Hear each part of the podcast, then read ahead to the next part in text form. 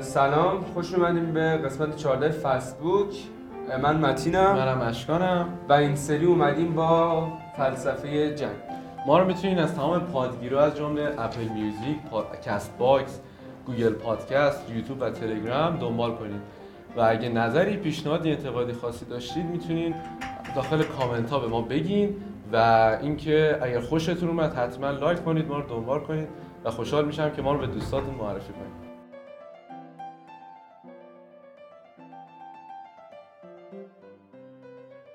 خب اصلا جنگ چیه؟ چرا به وجود اومده؟ در مورد سوال اینکه جنگ چیه، میتونیم بگیم جنگ مفهومی جهانیه که وسعتش رو توسط جامعه‌ای که اون جنگ رو شروع میکنه تعیین میشه.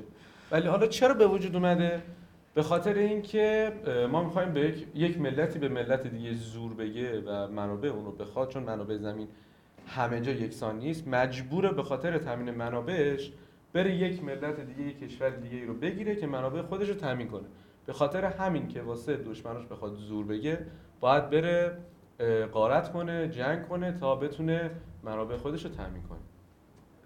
خب حالا یه تاریخچه‌ای از جنگا بهمون میگین؟ البته جنگای صد درصد از شروع دولت‌ها برای فعالیت نظامیشون پنج هزار سال میگذره.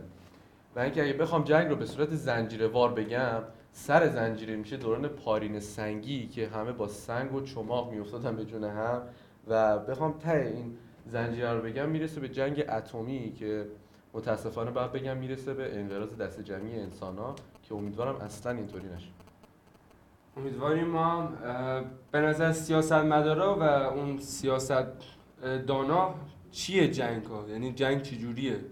کانوی هندرسون تو کتاب خودش میگه که منبعی نوشته که از سه هزار و پانصد سال پیش قبل از مسیح و تا قرن بیست میلادی ما چهار هزار و پانصد تا جنگ داشتیم که سه و نیم میلیارد انسان مردن و جون خودشون از دست دادن و فقط تو تاریخ انسان و تاریخ زندگی انسان سیصد سال بوده که در صلح کامل بودیم و هیچ جای جنگ نبوده. یا مثلا لارنس کیلی استاد دانشگاه یو آی یو سی میگه که تو کتاب جنگ پیش از تمدن میگه که بیش از نود تا نود و پنج درصد جوامع شناخته شده یا درگیر جنگ‌های گاه و بیگاه بودن و یا درگیر جنگ‌های به صورت دائم بودن. پس از جنگ جهانی دوم به سری از رهبرا و سیاستمدارا اینطوری بودن که چرا جنگ جهانی سوم نشه؟ چرا اصلا حمایت می‌کردن جنگ جهانی سوم؟ مثلا یکیشون ماو زدونگ میرفت توی اردوگاه سوسیالیستا، رهبر چین بود. آره رهبر چین بود، میرفت تو اردوگاه سوسیالیستا تو ایالات متحده آمریکا و اونا رو ترغیب میکرد که جنگ اتمی بکنن با دنیا که بگن حالا اگر مثلا نیمی از مردم بمیرن امپریالیسم از بین بره، به جاش نیم دیگر فقط سوسیالیستن، که این نظر رهبر سابق چین بود. یکی از سیاستمدارای بزرگی که در زمان چین بود میگفتش که چرا نباید همچین حرکتی انجام میدیم و فکر میکرد که جنگ جهانی سوم باید انجام بشه و حمایت میکرد از جنگ جهانی سوم. خب اینجوری که من شنیدم علاوه بر جنگ‌های نظامی و اتمی مثل جنگ جهانی دوم اینها، یه جنگ نرمی هم وجود داره که الان هستش. اونو میشه برامون صد درصد بله. جنگ نرم چیه؟ جنگ نرم دقیقاً اون چیزی که گفتی، اصلاً توش سلاح نظامی و تسلیحات و اینا وجود نداره. جنگ نرم چیه؟ جنگ نرم با استفاده از رسانه، اون کشوری که میخواد حمله کنه یا اون جامعه‌ای که میخواد به یک جامعه دیگه نفوذ داشته باشه، با استفاده از رسانه میاد افکار اون مردم رو مسموم میکنه که بگه که تو کشوری که هستین مثلا اینطوری نیستش، بدیاشو خیلی مبالغه میکنه، خوبیاشو خیلی کوچیک میشماره. مثلا همون ضرب المثل قدیمی که میگه مرغ همسایه غاز. بله صد درصد دقیقاً میگه که مرغ همسایه غازو و کلا اصلا چیز میشه، انگار اون کشور بده و کشوری که ما بهتون میگیم خوبه.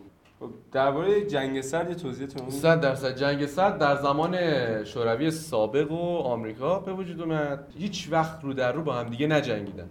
اینطوری بودش که اگه آمریکا کشوری رو اشغال میکرد، روسیه هم میرفت تو همون کشور تو همون زمین با هم که میجنگیدن و میخواستن بگن که آره قدرت برتر منم. جنگ سرد از زمانی رخ داد که ناتو شکل گرفت در آمریکا و رو در رو شوروی سابق ایستاد که الان می‌بینیم دیگه ناتو پیروز شده و شوروی از هم پاشید و تبدیل شده به کشوری مثل روسیه و اوکراین و غیره، که الان هم داریم می‌بینیم جنگ صدر رو هنوزم مقابل آمریکا و روسیه است این دفعه، ولی در زمین اوکراین داره بازی میشه این جنگ صدر. و جنگ صدر به نظرم جنگیه که با شروع آمریکا و شوروی شروع شد و با پایان این دو کشور هم تموم میشه. منم یه اطلاعاتی تو این زمینا دارم که مال جنگ جهانی اوله. قبل از اینکه داستان جنگ جهانی اول رو شروع کنم بگم که جنگ جهانی اول دو تا گروه بودن. گروه منتفقین و متحدین. آره. منتفقین همون آمریکا و روسیه و فرانسه و اینجور کشورها تشخیص میدادن، و متحدین که امپراتوری عثمانی بودن، آلمان و اتریش مجارستان بودش. توی جنگ جهانی اول که با نام‌های جنگ بزرگ و جنگ برای پایان همه جنگ‌ها بود. انگار دیگه جنگی نباشه. آره، اون سال‌ها انقدر کشتار بوده که در پی اون سال‌هایی که جنگ تا اون موقع به وجود اومده بیشترین کشتار داشته. آه. ایران کلا بیست میلیون نفر جمعیت داشته، از اون بیست میلیون نفر هشت میلیون نفرشون سر قحطی مردن. اینجوری بوده. یعنی علاوه بر این که خود تسلیحات جنگی می‌کشته، قحطی هم بوده. آره، قحطی که توی ایران به وجود اومده سر حمله به حمله از تو خاک ایران به روسیه. آه. این چیز به وجود اومده. قحطی به وجود اومده. جنگ جهانی اول برای اولین بار از سلاح شیمیایی استفاده می‌شده و از بیست و هشتم جولای هزار و نهصد و چهارده فکر کنم شروع شد تا یازدهم نوامبر هزار و نهصد و هجده.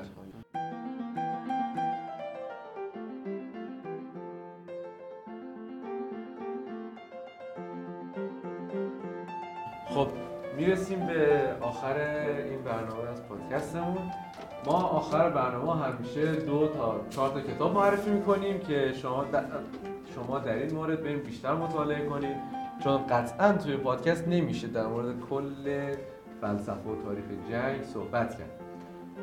کتابی که همه صاحب نظران روش مطمئن هستن که بهترین کتاب توی دوران جنگ و کلاً در مورد جنگ هستش، جنگ و صلح تولستوی که شاهکاری در مورد جنگ واقعاً این کتاب درسته. و کتاب دیگه که میتونیم بهش بگیم هنر جنگ سانتزو که قدیمی ترین رساله دنیا برای جنگ، یعنی شما این استراتژی جنگی رو اونجا یاد بگیرید. و به نظرم این دوتا کتاب اگه بخونید تقریبا شصت تا هفتاد درصد اطلاعات جنگیتون کامل میشه. ممنون که پادکست ما رو گوش کردید.